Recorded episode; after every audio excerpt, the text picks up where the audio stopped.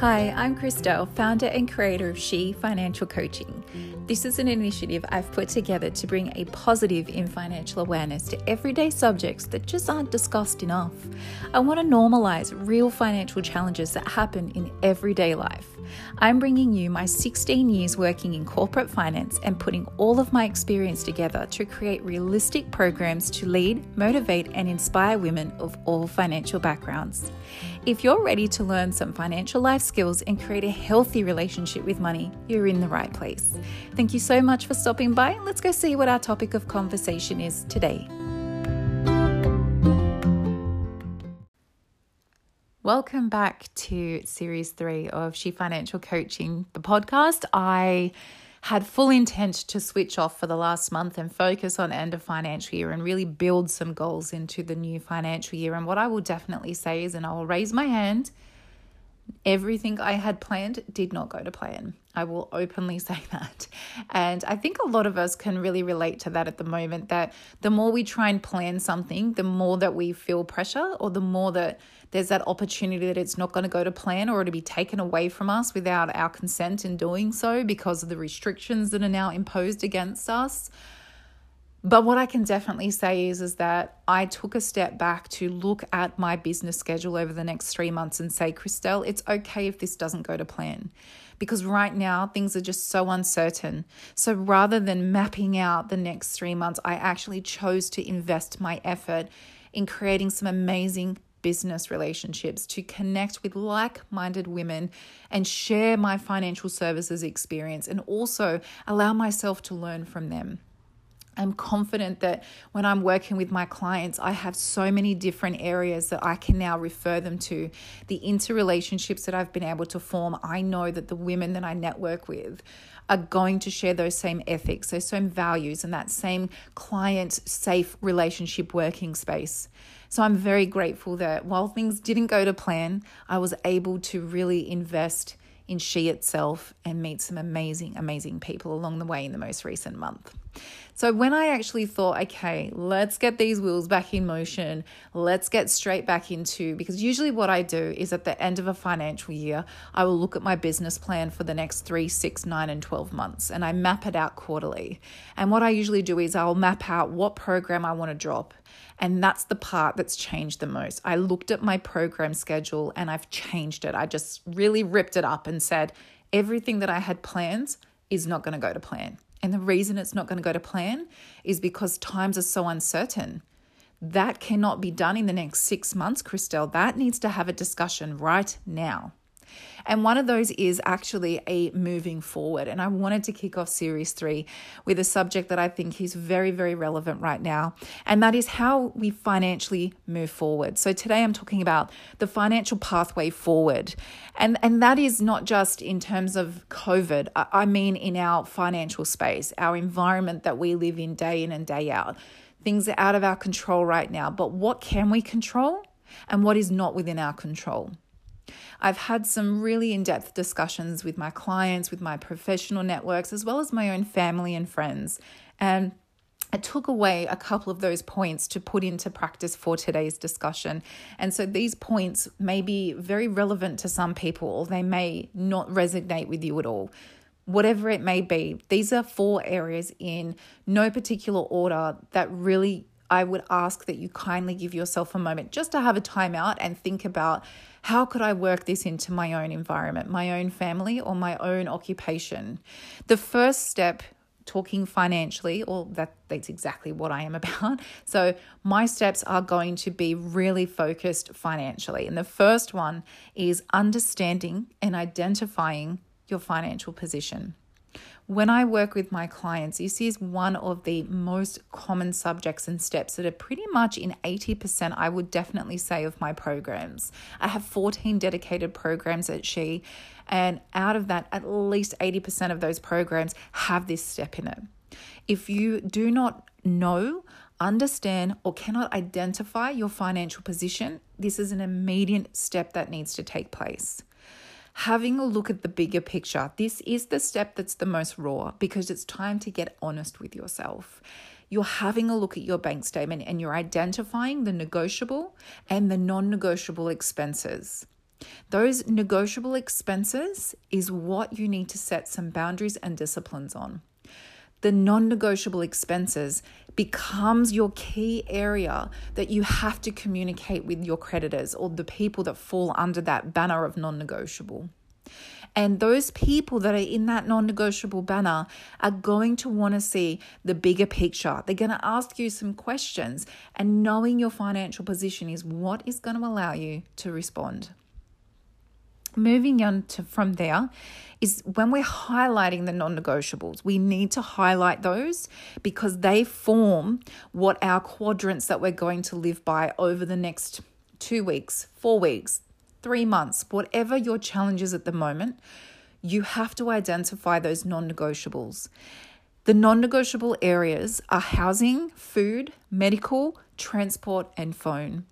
When I had this conversation with a very close friend of mine, they mentioned to me, why would phone be a non negotiable? Your phone is a luxury, and that is not true. And we did get in a little bit of a, I'm going to say a healthy debate, but your phone is an absolute necessity. You need to be available to make a phone call to emergency services. If you need counseling, you have the ability to pick up the phone and call Beyond Blue or call the domestic violence hotline or call the National Debt Helpline. You need to have accessibility to your phone also to be able to communicate in a lockdown. If you're in isolation or where you're just unfortunately in an LGA that is completely locked down at the moment, your phone becomes your tool to communicate, to see your family.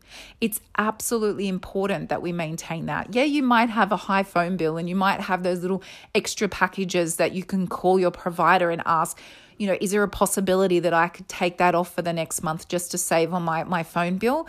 But a mobile phone is an absolute necessity your housing, whether it's a mortgage or you're paying rent, that is a non negotiable.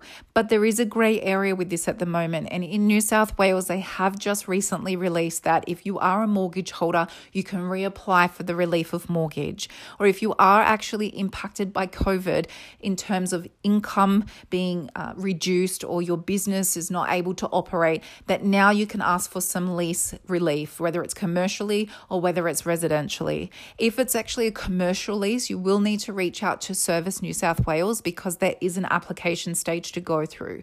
If you are a residential tenant and your lease is, you know, you know, you're in a lease and it's being impacted because your income has now been reduced and the $600 that you may qualify for per per week is not enough for you to sustainably live on, reach out to the Department of Fair Trading, who now have availability and uh, of how you can go about requesting to have some rent relief mortgage holders are now going to have to look at passing on certain relief options to people that are renting through them. So, if the person that you are leasing through, the mortgage that they have, the owner doesn't isn't currently impacted by COVID, but their tenant is, then they should be going to um, Department of Fair Trading and asking what is their rights as the mortgage holder, what do they need to pass down, and then you as the tenant reaching out to Department of Fair Trading to see what your rights are to have some relief at this time.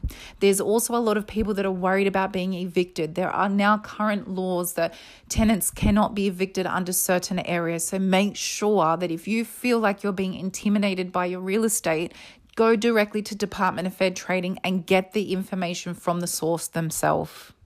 Your medical should never ever be compromised. Your transport is absolutely a necessity because if you need to leave a situation that's unhealthy or your your health and well-being is in jeopardy, you need to be able to leave and transport is is a very vital part of that.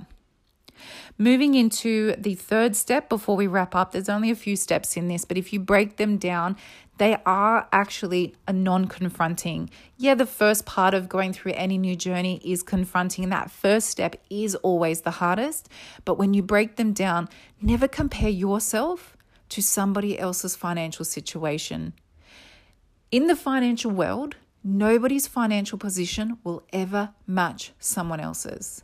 Your income and your expenses and your overall position will never align with someone else. The one thing that will is us being in this particular challenge together. That the broader areas, like those areas I mentioned above with housing, food, medical, transport, and phone, the people behind those interfaces have got accountabilities that they need to pass to us as a consumer. They're accountable for hearing us, they're accountable for providing options to support us. So please keep that in mind.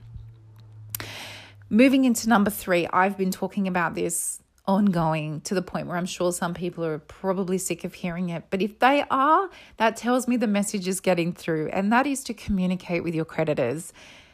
Such a vital step.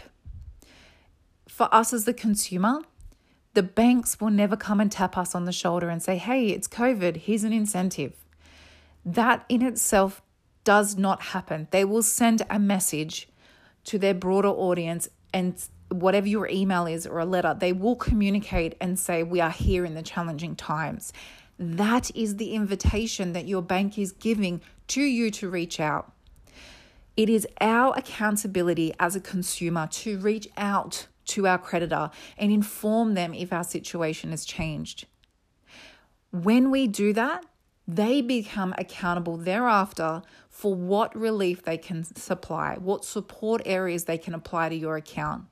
Whether it's a loan deferral, whether it's a repayment moratorium, an interest adjustment, or putting your interest on hold, extending your loan repayment terms, or if you've paid your loan down considerably, ask them to recontract you to the lower amount so that your monthly repayments then become less. If you have a secured car loan, you have the opportunity of asking to have your repayments put on hold without the security being withdrawn, without them coming and collecting it.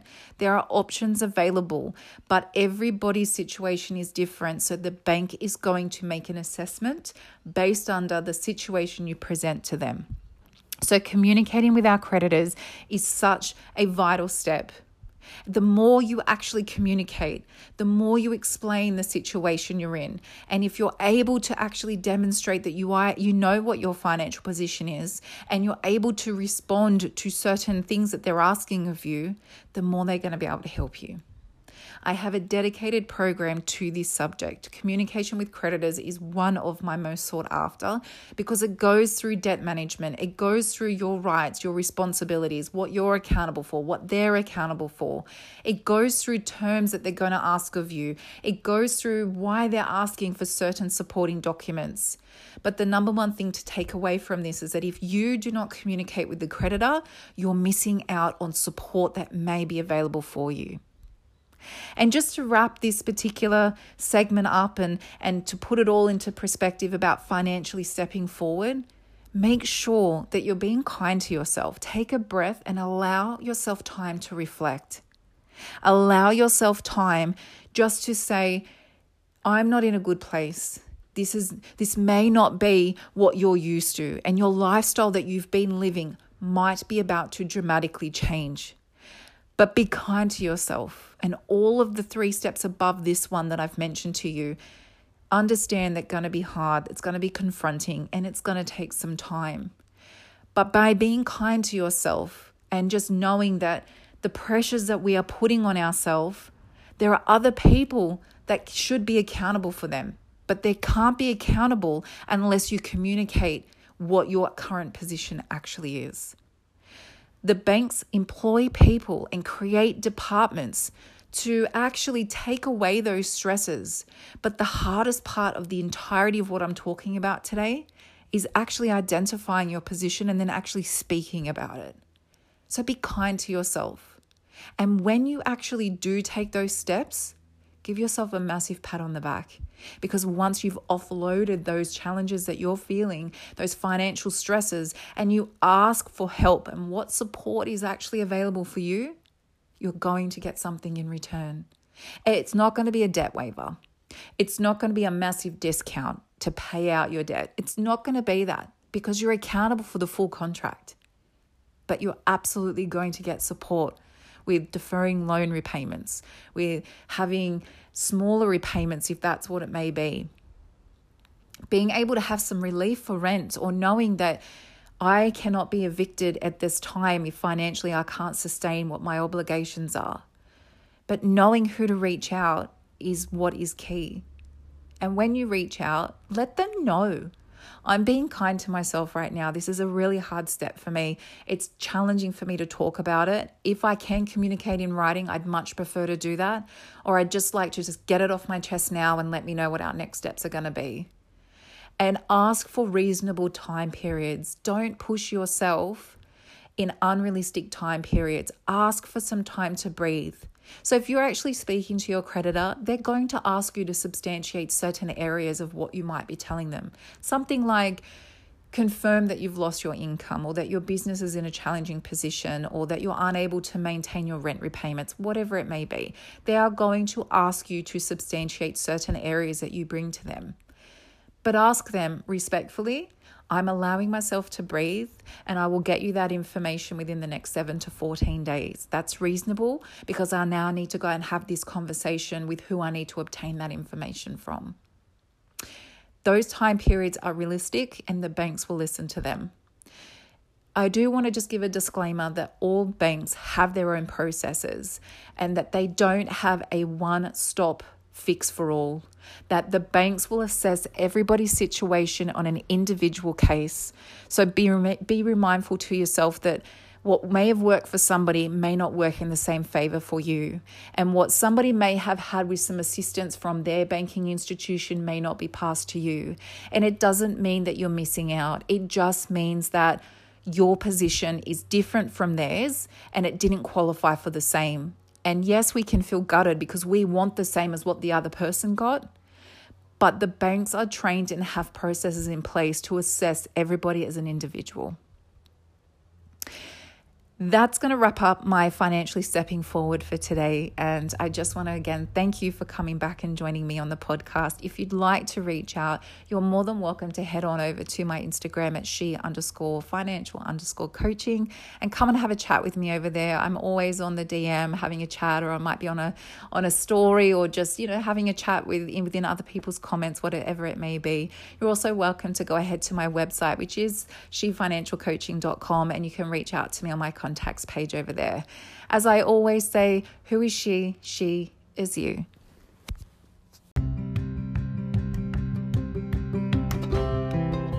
Just before we wrap up, ladies, I want to give a gentle reminder that content discussed in the She Financial Coaching platform is intended for financial literacy and awareness purposes only. If content in my platform resonates with you in any way and you choose to bring that into your own financial environment, that it's your own choice in doing so, which is great because it shows that you're gaining financial confidence, and that's exactly what this platform is about. However, if you are looking for individual or specific financial related advice or would like to know more about financial counselling services, I invite you to contact the Australian Debt Helpline on 1800 007 007.